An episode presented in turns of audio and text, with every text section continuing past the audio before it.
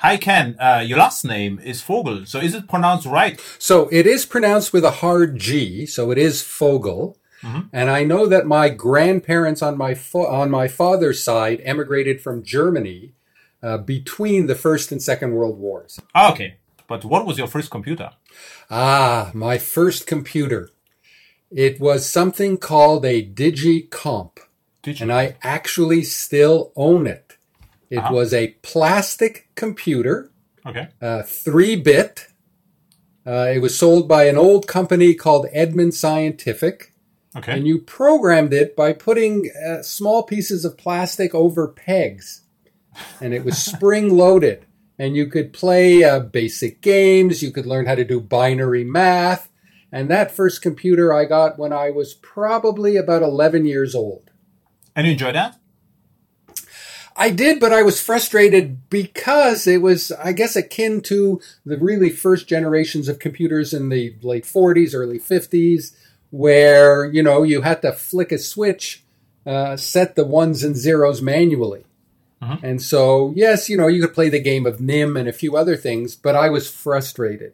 And I'll be honest, at that point in time, I thought it was a cute toy, but I didn't really see myself taking that route. Okay. And was it somehow connected to a display, to a monitor, or a TV set? No, nothing at all. Nothing at all. I should have brought it in here. I still have it. It's still in the box. It was a toy. Okay. And then we jump ahead. So now we're in, that was probably early 60s. Now we're in the early 70s, and I'm in college, and I decide to take a course in Fortran. Okay. And these were the days of punch cards. But there was nothing between Digicomp and... Okay, interesting. No, I became... Well, I was involved in a range of other things, and but whatever. So, I take this course in Fortran. Mm-hmm. And, well, my first problem was I never learned to type. Okay. I once took a typing course for the goal of meeting women, but I was so bad at it that I was bad at meeting women, and I was bad at typing, so I never finished the course. It was the great combination. So here I am, confronted with punch cards, and it just took forever to do anything. Mm-hmm. And there was no user interface. You were basically getting it to add numbers together and other silly things. And I did the course, I passed it, and went, nah, this is not for me. Mm-hmm. So we move ahead now to 1980. I've just gotten married. Okay. And we drove a van. So in the 70s and 80s, vanning in North America was a big thing. You'd buy a small commercial van. I built a whole interior, a bed that folded out. It had a stove, fridge, the whole thing. And by 1980, it was rusting pretty badly. Uh-huh. So we needed to have the rust removed. And at the same time, I was working at a job where I once calculated that I worked 20 minutes a day. But the nature of the work, I was a service person in a mailroom. They couldn't put me anywhere else just in case somebody came to the mailroom. Okay. So I needed something to do. So there was a magazine store nearby. And I started buying computer magazines, Creative Computing, okay, Byte Magazine, Micro 6502. And I didn't understand any of it. Actually, I found the ads more instructional than the articles. Mm-hmm. And in the course of this, I came to the conclusion that I needed this new toy, right? The Digicomp didn't do it for me. Fortran didn't do it for me. But maybe this new generation of personal computer could. Mm-hmm. My choices were limited. There was the TRS-80. And even back then, we still called it the Trash 80. There was the TI-99.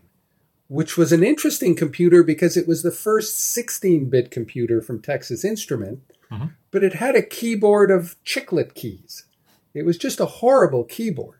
Mm-hmm. And then there was the Apple II Plus, the most expensive of the three, but it looked really cool. Question, where was it in California, your mail room? Oh, no, it was here in Montreal. It was at a junior college. Oh, okay. I was working at a college then called Vanier College. Okay. And so that was my mailroom. Okay. So what was the relation between your van and the mailroom? Yes, that's where we're coming to. So I've come to the conclusion I want to buy one of these things. Uh-huh. And it's going to cost me in 1980 about $2,000. Mm-hmm. Canadian. So clearly, I'd just been married. We were going to have to borrow money. So what my wife and I decided to do was we would borrow $5,000 from the bank, okay, $3,000 to get rid of the rust from the van, and $2,000 for this really cool toy. Okay. And I have to give, I cannot say enough about my wife. You know, we'd been together for a few years. We just got married. And the fact that she supported this exorbitant expense to buy a computer. So I buy this Apple II. But first of all, I got to get the maximum memory. Yes. Wait a sec. But your computer was still less expensive than removing rust from the car. Yes. Yes. It was $2,000 and the rest was $3,000. Yeah. So I, you know. So, but why was it expensive to remove the rust? Oh, cars at that point in time, the metal was not properly treated. Okay. So the bottom, say, 18 inches, completely around the car. All the side panels had just dissolved. Okay. So it was a big job. So I want to buy an Apple. And the other reason I bought an Apple back then was, as I went to computer stores, there were maybe 2 or 3 stores that sold Apples. Mm-hmm. And there were always owners hanging out at the store, even after buying it, just to talk about, oh, what new software, how we did this. People love sharing information. But when I went to a Radio Shack store, I wasn't sure if the employees there knew how to turn it on. And as for the Texas Instrument, it was just weird. And again, I never met anybody who owned one. Oh, and then there was the Commodore PET. I learned something important from a Commodore PET. Never use cassette tape for programs. I had my landlord own the Commodore PET, and he would invite me to look at all this amazing software. And he would have to load these cassette tapes 4 or 5 times before they loaded up. Yeah. So I discovered Apple sold floppy disk drives for only $700. I could get a floppy disk that held 100K. This was like mind-blowing back then. Okay. So I bought an Apple II. I added 32K of memory. I had 48K of memory. But there's a missing piece, yes, because if you bought the Apple, you couldn't program, right? Because you just read the magazine. So knew nothing. Why you knew that you need, a floppy disk and not cassettes? I mean... Oh, it was all about performance. When I would, watch my landlord work with his Commodore PET, he spent more time loading software than running it. Okay. And so that it became very clear to me that this thing called a floppy disk. Yeah, but I had also cassettes, and my programs load fast because they were small, But loading a game was a different story. It took sometimes 20 minutes. But I know a small basic program, it was like 2 minutes, I guess. So it was not even 1 minute. It was like almost. But with a floppy disk, even on an Apple II, it was more like 15 seconds. Mm. It really made a difference. Sure. So. The 48K Apple, right? I had more memory, the maximum. That was 1,300. The drive was 700. Oh, I forgot. There's probably tax in there as well. And I bring this thing home, and quite literally within hours, I become obsessed with it. I've got all these magazines. I'm typing in any program I can find. And back then it was AppleSoft Basic, okay, which was actually written by Microsoft. The first language on an Apple was called Integer Basic, which from its name tells you it had problems with floating point numbers. And then Jobs and Wozniak actually, hired Bill Gates and his small company to write a floating point basic for their new machine. And so, I just went crazy. I was working back then as a photography technician, and I would come home and just spend every waking hour, if I wasn't at work, I was teaching myself to program. Why? This was like anything I could imagine, I could make happen. Yeah. Right? I got into the graphics aspect. And I also, by the end of about the first year, I realized I had to learn assembly language, mm-hmm, because BASIC was just too slow. Mm-hmm. When I looked at commercial games and I saw how they performed and learned that they were all written in assembly language back then, I had to teach myself that. Was easy for you to teach yourself, programming basic? So was it? Yes. Okay. I can't tell you why I had magazines, books. I didn't, the concepts, the flow made sense to me. Okay. And so I got more and more into it. And then one day at Dawson, I'm now working at another college. I'm working at Dawson College in Montreal. Mm-hmm. And one day the college decides, so we're looking at 1982, 83, they're going to go out and buy Apple computers for the college. Mm-hmm. The choice then was Apple or IBM PCs, but IBM PCs were even more expensive than Apple's.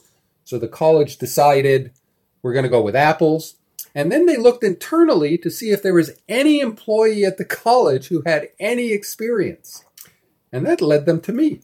And so they invited me to give a presentation on the Apple to the faculty. First time I'd ever stood in front of anybody and made a presentation.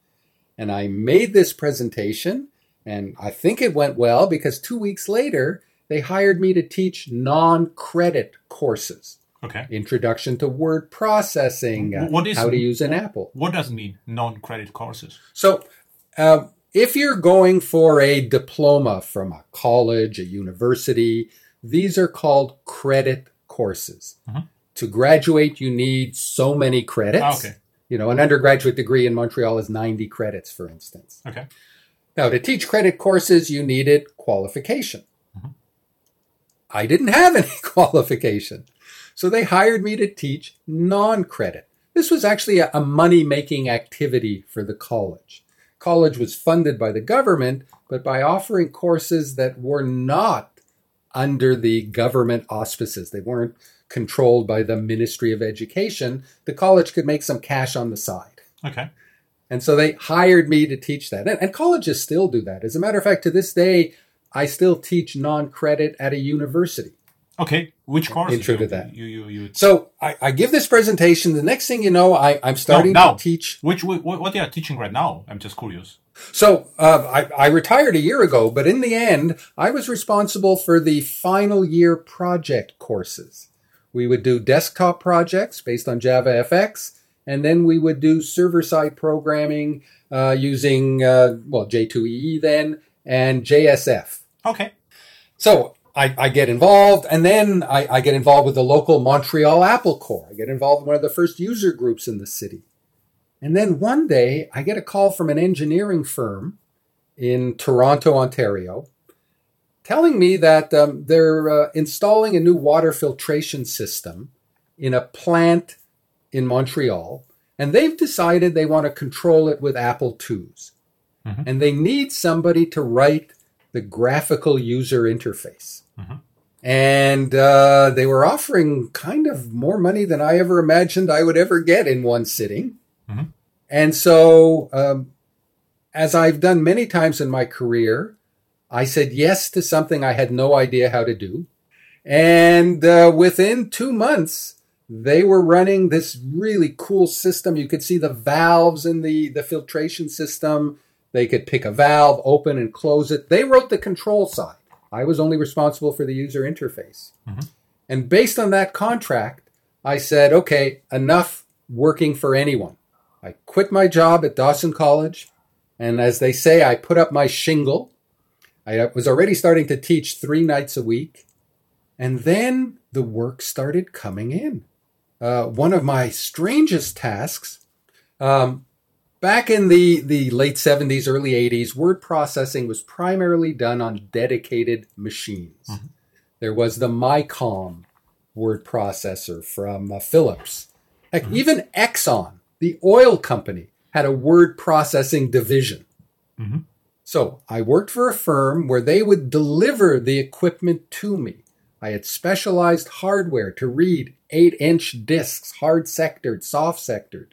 I would have to analyze each of the disks and discover how the word processors coded things like left justification, right, bold, font changes. And then, in of all languages, PL/1, that was the requirement of the client, I had to write translators. Mm-hmm. To and from. So where were we going to? Well, WordPerfect.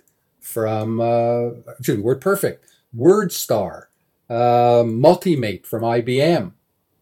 And I did that for 3 years, writing software of this nature. PL/1, a typical compile on an IBM PC with a 5 megabyte hard disk.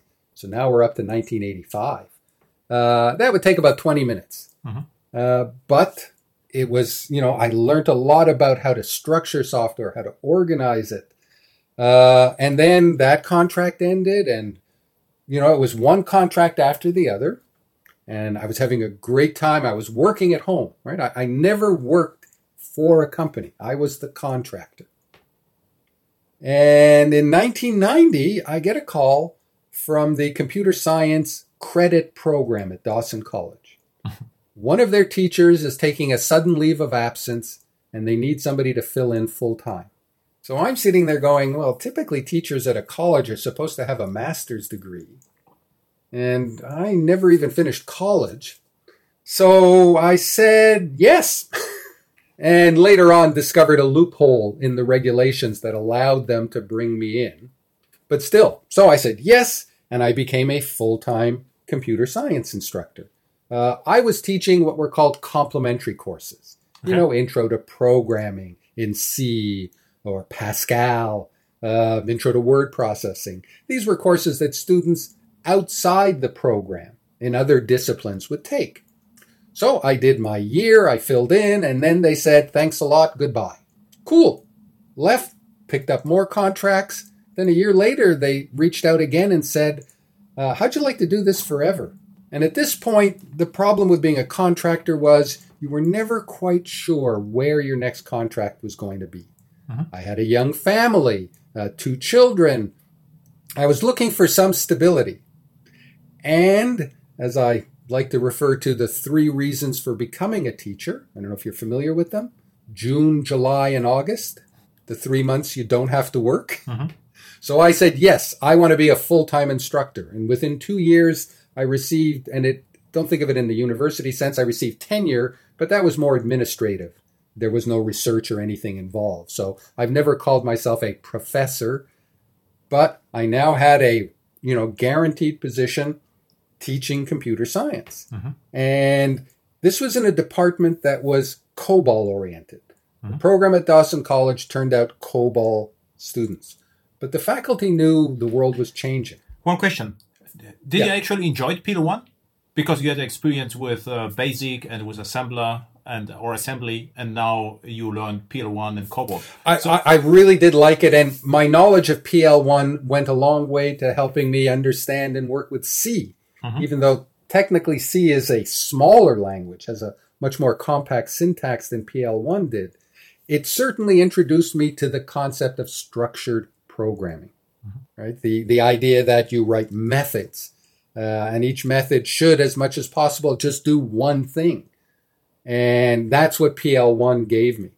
I'm at Dawson College now. I'm starting to teach C programming, then C++. And so how PL1 looks like? So it's like functions, and is this more like C? So I mean, it's like Java with PL1 classes. Is more like C, but the core library is much larger, okay, right, than C. So the transition, PL1, it was a strange PL1 to have it run on an IBM PC. It was a mainframe language developed by IBM, mm-hmm. but a company called Digital Research created a compiler for IBM PCs under DOS. Okay. Things evolve. I'm learning other languages. And then one day, nobody in the department wants to be the chair anymore. And I go, oh, this could be something cool. So for 25 years, I was the chairperson of the computer science technology program. I would teach fewer courses. So that's how I could specialize. I did my courses in the 3rd year, the project courses. And the rest of the time, I was in charge of paperwork. Mm-hmm. And I got a chance to interact with students at new levels. In the college system in Quebec, a chairperson is the person between the academic administration and the faculty. The faculty wants something, they come to me, I go to admin. Admin wants the faculty to do something, they come to me, and I pass it on. And I have to say, although that kind of arrangement could go badly, My experiences working with college administrators were always good. My experience working with the faculty were always good. Mm-hmm. And I got to teach what I enjoyed most, which was the project courses. Now, in 2000, so I've already been chair for 4 years. Mm-hmm. In 2000, the department decides it's time to say goodbye to COBOL. Oh. And we can blame IBM for that. So in 1999, I get in touch with the IBM rep, and I say, we can't afford mainframe time for our students. Our budgets have been cut. If you want us to keep teaching COBOL, give us a mainframe. We'll find staff to run it, but we can't buy it. Well, they kind of laughed at us and said, no, we only sell these things. So we made the decision to drop the mainframe. What do we replace it with? Well, in 2000, we had two choices. There was .NET, which was just coming out. And then, of course, there was Java. And I had already started teaching Java at Concordia University, the non-credit. And what I loved about Java in 2000 was I didn't care what computer my students had. Mm-hmm. Right? When I had to teach C, it was like, okay, we're all using Windows, right? But when you started with Java, Visual Studio in 2000, when you started with Java, 2000 was already late. 2000. Okay. Well, actually, I probably started in 99, and then brought my experience teaching non-credit to the department. And as the discussion went back and forth, I said we have to go with Java. We have to remove the hardware from the equation of learning coding. Then it was Java 1.2, right? Yeah, it was 1.2 was the first version I worked on. Already sophisticated, and let me tell you, Java, right? Yeah, when 1.4 came out, this was like the most amazing thing. Yeah, right. 1.4 finally sealed it up nice and clean. So we discussed and we decided to go with Java, which involved we actually hired instructors to bring the faculty up to speed. Right, you've spent your whole career doing COBOL, and suddenly you're told, okay, next week you're doing Intro to Java. It was a big transition, but it was exciting. And in 2003, IBM calls me up. And the conversation is, where do we want the mainframe delivered? Turns out, IBM noticed that schools across the world were dropping COBOL from the curriculums. And they suddenly were running out of COBOL programmers. And so I said, thanks, but no thanks. You missed the boat. We're a Java shop now.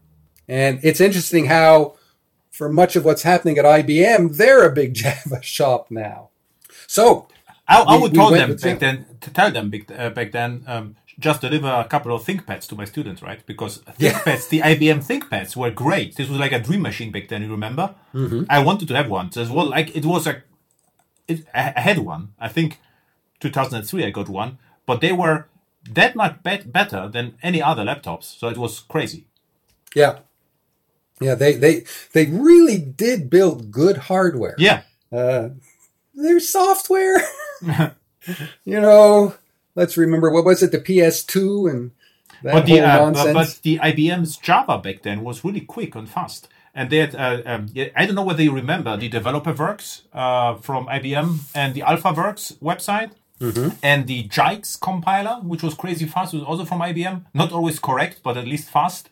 So they did an interesting work back then, I also remember. They definitely did. But, this was also the time when Microsoft decided to make some subtle changes to Java.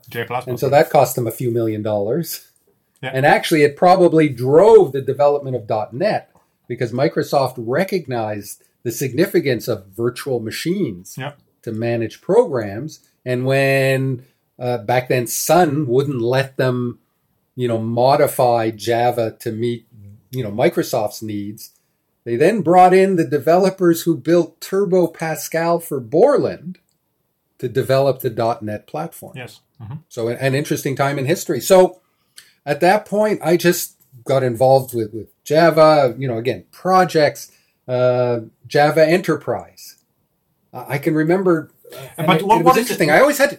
What is the story with IBM? So they told you where to deliver the mainframe. You said, okay, thank you, not. And there was any relation with IBM or just no. They never got back to us or anything again. Okay. I can tell you one more little side note to that.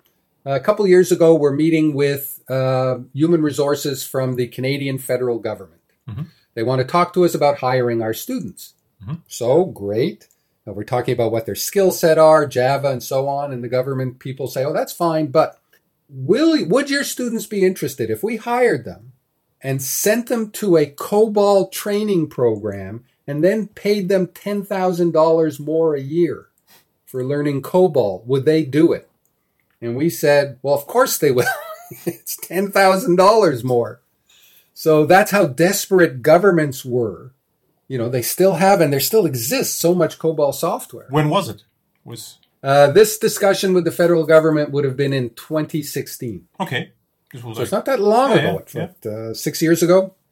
And it's still an issue, right? They will pay bonuses to anybody who works in IT for the federal government to go off and do COBOL training. Now it's your time, right? Now you can become, the PL/1 rockstar and COBOL rockstar as well. Just forget about Java. You have to remember the old days. Yeah. I love Java. I love the fact that, I could walk into a classroom carrying a Mac or a PC. But which IDE did you use back then? Which was your favorite IDE back then? So the first one we used was something from Oracle called JDeveloper. Yeah, it was JBuilder based. Mm-hmm. Yeah. There was JBuilder, which was a really good one, but you had to pay for it. But we could get the Oracle product for free, and we could use that. We had looked at another product from Sun that eventually became NetBeans. Java Workshop, and Sun Studio. Something like that. But it was very much into this, what I would call the excessive multiple document interface. Yeah, exactly. Mm-hmm. So you'd have all these little windows all over your screen. Yeah, exactly. And it just made no sense. Yeah. So we used JDeveloper for a while, and then we moved to Eclipse. Mm-hmm. And Eclipse was an experience. It did its job, but there was never a class where I would have to tell my students, okay, now build a new project, new workspace. Copy all your code from the old workspace to the new workspace. Yeah. And then open it and it'll work again. Mm-hmm. Now, those kind of issues are long gone, but it was frustrating. And that frustration led me to NetBeans. Exactly. Mm-hmm. Because NetBeans, it didn't seem to have as many features or whatever, but it just worked. Mm-hmm. Right? Exactly. You weren't, confronted with strangeness, and its integration with Maven was just stunning back then. Yeah. Which version did you start with? Better than what Eclipse did. Which version of NetBeans you started with? Which was the first version? I probably started with... I don't know if it's 3 or 4. Okay, I started with 5. Prior to 5, it was for me not usable because they had a strange concept of class path, I remember. You had to mount jars, which was strange. And with 5, it was really great. And I think with 5, they supported Java EE 5. And with NetBeans 6, there was complete refactoring, which makes NetBeans faster and prettier and better. So I really enjoyed NetBeans then. Mm-hmm. Yeah. It could have been 5 I started with, that's all the distant path now, but it just worked. Yeah. And so I started writing a bit about it, everybody needed a blog. So, I bought a domain and put up a blog. And one day I get a message through LinkedIn from the manager of the NetBeans project, Geertjan. Oh, okay. And he says to me, would I like to collaborate with him on a article about Java and NetBeans? So I was flattered and I said, sure. And then I didn't get back to him for 9 months. But by this point, I'd already published a few articles on my blog site about why I love NetBeans and so on. And so I guess it was 2014, 2014. He invites me to Java One. Mm-hmm. He says, we're going to have a panel discussion. That'll get your ticket into the conference. Mm-hmm. All you got to do is get funding to get out to San Francisco. Mm-hmm. Well, as a teacher, I had access to what's called professional development funding. Mm-hmm. So I got the schools to pay my travel and accommodation. And I went to Java One. And it was just suddenly there were all these people, and I suspect we probably met the first time at that mm-hmm. first Java One. Mm-hmm. And, that's what people wanted to talk about it. I don't mean to sound insulting, but this was geek heaven. Yeah. Right? You could just stop anybody in the hall. You'd be on the escalator and suddenly you'd turn around and be discussing, the significance of this structure in a JSP or, what collection is best. And I'd never come across that. My department continued to struggle with Java. I was crazy about it. But it's a little bit pity because it was 2014. This was already the Oracle's Java one. Yes. So if you would, the origin one was even better. So I would say, this was a little bit, yeah. And then I got invited back. Well, I got invited to another panel discussion the following year. And then for the last 3 years, so from 17, 18, and 19, I actually submitted sessions. Uh-huh. And that's how I got in. Though I have to admit, I've been told I'm not the only person this has ever happened to, but I think people were being nice to me. I once gave a session that no one attended. It was an evening session, 8 p.m. Okay. They used to call these birds of a feather. Yeah. And I wanted to talk about teaching Java. And I remember being in the room. And, of course, you're in a room that seats like 250 people. And nobody came. Oh. And after about 15 minutes, I remember the technician at the back of the room comes up to me. And I say, well, I think we're going to close up shop now. And she puts her arm around me and she says, there's a cannabis store across the street. I said, thank you, but no thank you. And then I leave, and then I get a phone call from Oracle going, where are you? You're not in your room. And I said, nobody showed up. And they went, oh, sorry, bye-bye. Now, my other sessions were attended, and I was happy. But I really loved speaking. I loved the opportunities, to do that. And then in 2018, I think it was 2018, I came back from Java One, and I said, we need to do something like this in Montreal. Okay. We need a Java conference. So initially I said, why don't I hold a NetBeans day? Actually, let's go back. It's 2017. So let's have a NetBeans day. And I reach out to a number of people. And this is kind of last minute.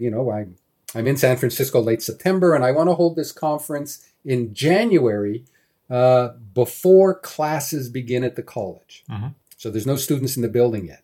I go to the college administration and I say, I'm going to need space. I'm going to need this. I'm going to need money. And the college went, this sounds great. Sure. It's all yours. Isn't going to cost you anything. We'll cover all your expenses. So now I got to find people to speak. Well, again, it's late. So we decide, we'll have a bunch of people speak online. We had that first year, I guess about 60 people came. Uh-huh. The online was an absolute disaster. People didn't have fast enough internet. And after that first year, I said, we're never doing this online again. Okay. So then I started reaching out. So our call for proposals was, I said, hey, you want to come to Montreal? And people said, yes. Venkat came 3 years in a row. Pratik, who was working at IBM. I mean, people wanted to come to Montreal. Josh Long from VMware in spring. People were coming in from... Hilmer from Columbia were coming to Montreal. And in the last year that we ran it live before the pandemic in 2019, we had over 500 people attend the conference. We had 3 sessions going on simultaneously. What was the name of the conference?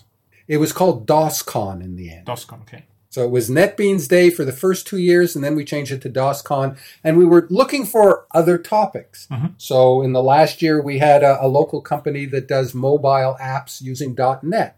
So they gave a presentation. Mm-hmm. I was trying to get some Python people. Then the pandemic. Mm-hmm. So in 2020, I decide, okay, let's do this online. And it actually worked. Mm-hmm. And then one day... I get an email from a company called Geekle. Geekle. Mm-hmm. Geekle. They're running conferences on a range of topics, and they're inviting me to speak at their conference. And I go, that's cool. I'm flattered. Problem is, you have to pay to listen to me speak, but they are offering me nothing more than fame for speaking.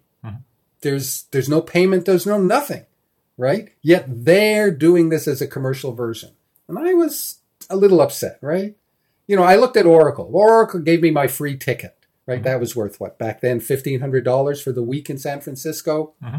Cool. That was my payment for contributing to their success. But these Geekle people were offering me nothing. So I said, well, and I discussed this on the Java Champions list. I said, why don't we have our own conference? Why don't we have a conference of Java Champions mm-hmm.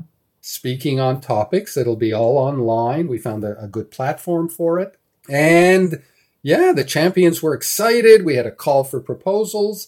And so I think the first one was in, let's see, no, we had one this year, 2022. 2021 was the first year. Okay. Everything is on YouTube. Mm-hmm. And right now we're up to over 70,000 views of the sessions from the first 2 years. Mm-hmm. And that getting involved with running the conference at Dawson got me actually on the radar. The DawsCon led me to being, submitted as a Java champion. Mm-hmm. And I got that, title. And it was funny because the year I became a Java champion at Java Code One of my presentations was a bit of comedy, why there are more Java villains than Java champions. And it was an ode to bad code. Okay. And I had a lot of fun. I mean, I had people laughing, and I keep thinking I should do that again. There's some really good bad code out there. Yeah. And so, of course, then after doing this, I become a Java champion. So that poses a problem. I can't be a Java villain anymore.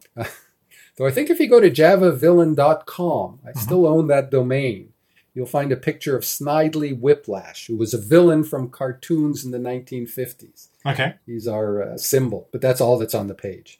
So I just got involved more with the community. And then somebody said to me, why don't you get on the JCP Executive Committee? Mm-hmm. So I said, oh, this sounds interesting. So I ran for election and I won. Wow. And I was filling in for somebody. And then I won a second time. So I'm actually in the third year on the JCP EC. And I bring this up because one of the things I've done on the EC is to reinvigorate the concept of Java in education. Mm-hmm. That is what I'm trying to focus on now. How do we encourage schools to use Java? We've seen this movement towards Python. Nice language. I have nothing bad to say about it, but I don't think good careers are based on Python. Mm-hmm. And I'm more interested in my local market here. Mm-hmm. I know that every major enterprise in this city is Java-based, to a lesser extent, .NET. Mm-hmm. All the banks, all the major engineering firms, everybody's doing Java. Mm-hmm. And that's where the work was. And it remains that way. But too many people perceive Java as difficult, verbose. Mm-hmm. We all want typeless languages. And, I remember typeless languages. That was AppleSoft Basic. A equals 4 or A equals Bob. The cool story is, as a Twitter, it's not always, easy to... So with the algorithmic timeline is the problem in Twitter. And someone wrote a post like, what's your opinion about TypeScript? Or are you using TypeScript? And I answered because I thought they're asking me, but this was just a random tweet. So my answer was, I'm just using, ECMAScript, which is just standard, and with Visual Studio Code you get almost like TypeScript behavior, and then the storm started. How I can say it? JavaScript is not type safe, and without types you cannot work, and you should use TypeScript to have types. And my answer is, what are you talking about? I'm a Java developer, as I'm just using JavaScript on the side, but 80% of code I'm writing is a Java code. But they were absolutely convinced that JavaScript is not usable. And you have to use TypeScript in order to have types, which is funny, because as JavaScript started, the entire argumentation was, we would like to have JavaScript or Ruby, and we don't need types because we can move faster with unit tests, and Java is just, slow because to program and not very effective because you have to care about compilation and types. So this was actually funny for me, or interesting, because this is the whole circle. Now I was on Twitter and I have to justify myself why I'm not using types, and I use types all the time. But the entire argumentation 5 years ago is skip Java. Types are stupid. Just go to JavaScript. You don't need types. And Python is also interesting. What happens with Python and the typing? I expect in a few years someone will invent, typed Python, and then say, okay, you cannot use Python. You have to just type Python, and Java is just too bloated or whatever, right? So that's this. What I'm assuming is, if something is working in IT, developers become bored and they are searching for new challenges. And this is how new languages or old languages become reinvented again. So, for instance, even before the project starts, I get questioned to know, should we use Kotlin? Should we use Scala? And so, yeah, but why not Java? I mean, is this really a problem? Java 17 is great. I mean, if we just start using Java, no external dependencies, we can start right away. And I say, yeah, but. It's like, what but? Give me just a reason. And actually, there was never a reason. It's more like, but you would like to try something else. So, okay. I would say in a commercial project, just use whatever works, right? So just, use the most boring technology you can get and go ahead. But if you are, your hobby project, it's a completely different story. So I'm really curious how Python, what happens with Python in a few years. Maybe the same like JavaScript and TypeScript, right? It's hard to say. It's funny. I had to do some research on Visual Studio Code, VS Code, and learning how it's created. And it's actually written in TypeScript. Yeah, it's cool. So I went, TypeScript. I wonder how does that relate to JavaScript? And to my absolute surprise, I discovered that TypeScript is first compiled into JavaScript. Yeah. And then run. So there really isn't, a true TypeScript language. No, it's transpiler.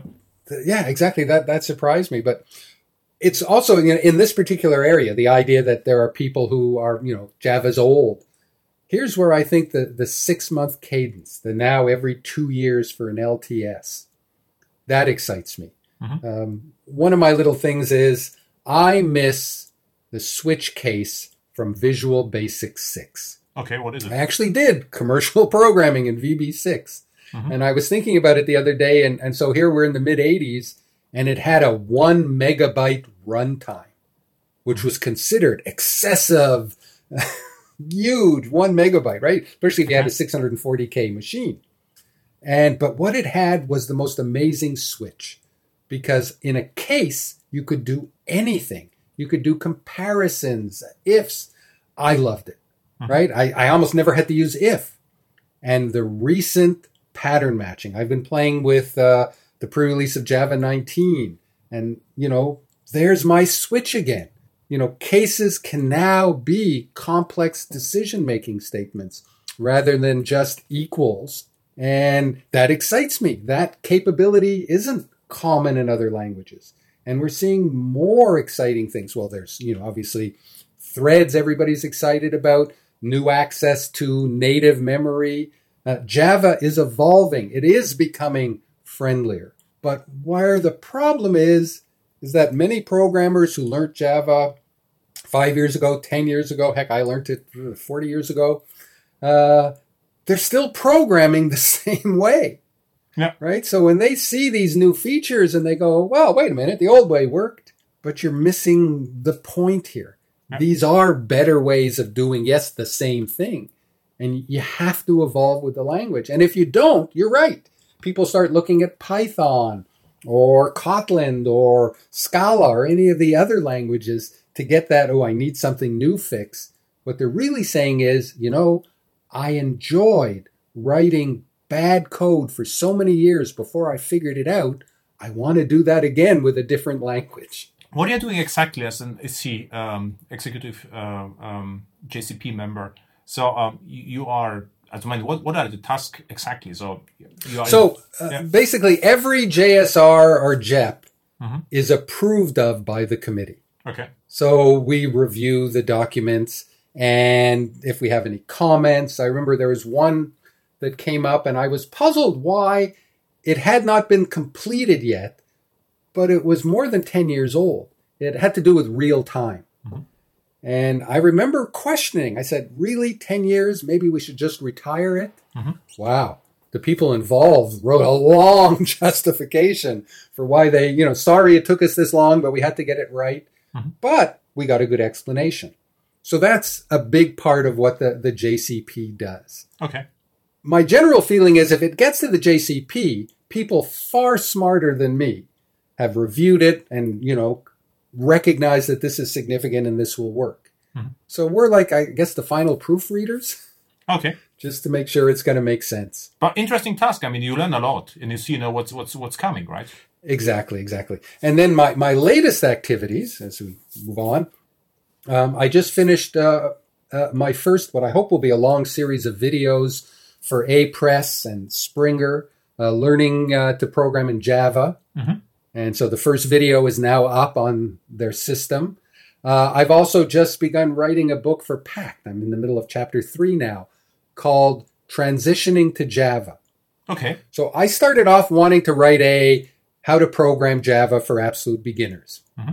And what O'Reilly told me, A-Press told me, and even PACT told me was, we have enough of those. Mm-hmm. So in my discussion with PACT, I said, well, let's take a different approach. Let's not write a book for somebody who's never programmed before. Let's write a book for someone who's already coding in a language other than Java.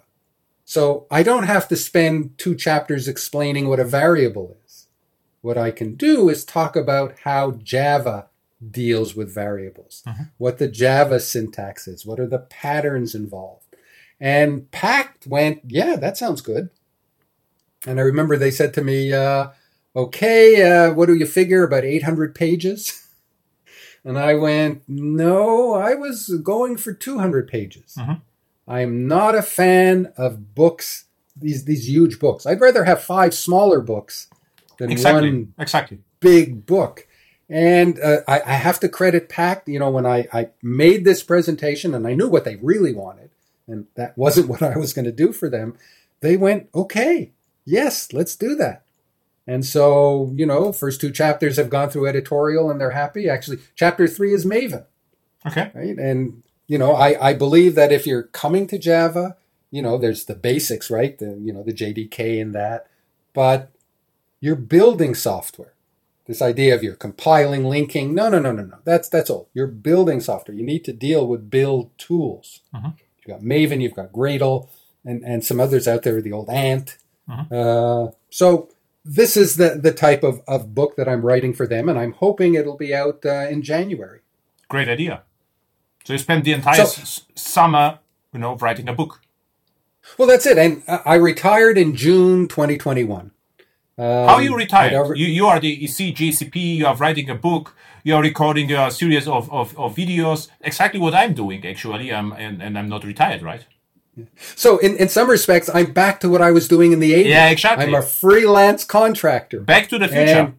Yeah, exactly. And I'm for sale. Make me an offer. Exactly. So if people can would like to hire you for teaching or courses or just contract work, they can just do it, right? That's it, exactly. Right? Even for COBOL. You know, if you pay you 20,000 more, you will do COBOL work, right? Well, you see, I was the one member of the department back in the 80s, or actually in the 90s when I started, who didn't know COBOL. Oh, then PL/1. And I remember, one day when they give you what courses you're teaching, they gave me Intro to COBOL. Mm-hmm. And I actually was excited because, hey, you know, it's about as much as I could learn quickly. And I was curious. You know, I thought this would be great. And at the last minute, they gave it to somebody else and gave me a C course instead. Okay. Because they knew that was my strength. So, no, I'm not going to be teaching COBOL. But, you know, like many old-timers, you know, there was BASIC, there was assembly language, PL/1, there was Visual Basic. Pascal, did a lot of work for Pascal. So, but people can hire you to transition from something to Java, right? That's it. And that's where this book that I'm working on is about. You know, so I'm having fun. You know, I'm sitting here in an office come studio. I'm terribly vain, so I have to make sure I look good. Yeah, you look pretty. So it's perfect. But, you know, to me, life is about having a good time. Exactly. And software has been the challenge that I needed, mm-hmm. And teaching people to program. Mm-hmm. So I recognize that I'm not the brilliant programmer. I'm not going to write the next framework for, you know, server side. But this is actually not necessary. I would say what's really required is just to write simple code. Mm-hmm. This is the requirement, not necessary to be a brilliant programmer. I mean, you know. Yeah. And, you know, in terms of my teaching, one of the things that has been very important to me is how my students organize their code. Mm-hmm. I give my students, so I meet them for the very first time in the third year of this three-year program. It's their desktop project. And I give them a program I need them to write for me. Mm-hmm. Right? I give them a mathematical formula, and I say, write me an interactive program that will ask the user for 4 inputs, do the calculation, and present the answer. Mm-hmm. Show me what you can do. And it was sad. The number of students who used what I refer to as the stream of consciousness pattern. That means you write all the code in main, mm-hmm. as you think of it. Mm-hmm. The lack of structure. You know, at most I expected one class and a decently structured program. Here's some input, here's some process, here's some output. Mm-hmm. So I got students who handed me in programs that gave the correct answer, and I failed them. Mm-hmm. There were no comments. There was no structure to it. And that's what I have focused on in the classroom, mm-hmm. right? My students are pretty smart, right? But the idea that you have to organize your software, it has to be, you know, set in a different way. How do you know, what becomes a class? Unit testing. Mm-hmm. You know, I tell my students, your program doesn't work until it passes the unit tests. And if you don't have unit tests, then we can declare your program never worked. An offer. What we should do, I will invite you again and just to talk about teaching. How to teach Java. So this is what you should do. I would love to do that. I have some opinions that are a little off, a little strange. I also have some opinions, and this would be interesting, heated discussion, I would say. I would look forward to it. Perfect. So where people can find you on the internet, how the people can hire you, and what is the exact name of the book if they would like to pre-order it?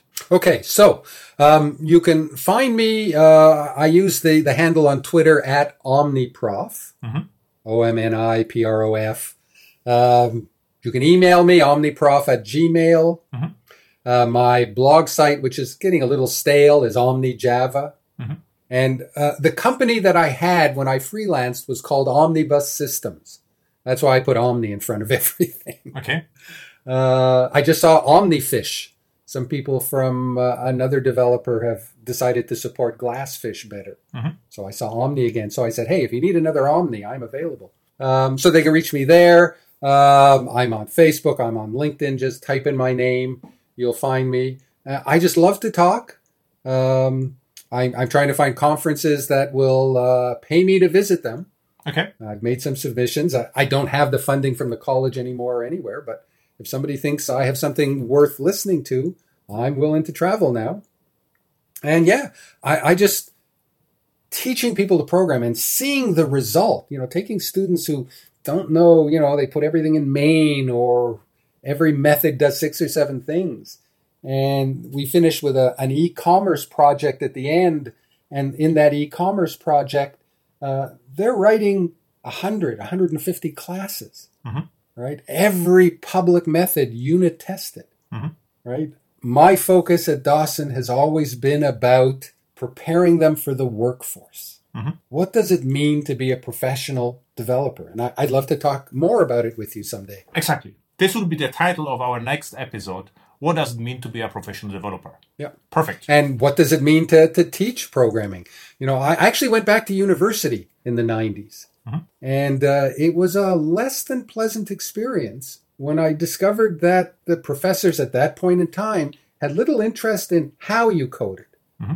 Just that you coded and got the right answer. Mm-hmm. Okay. And one of the things I did at Dawson was to make sure that wasn't how we taught programming. Perfect.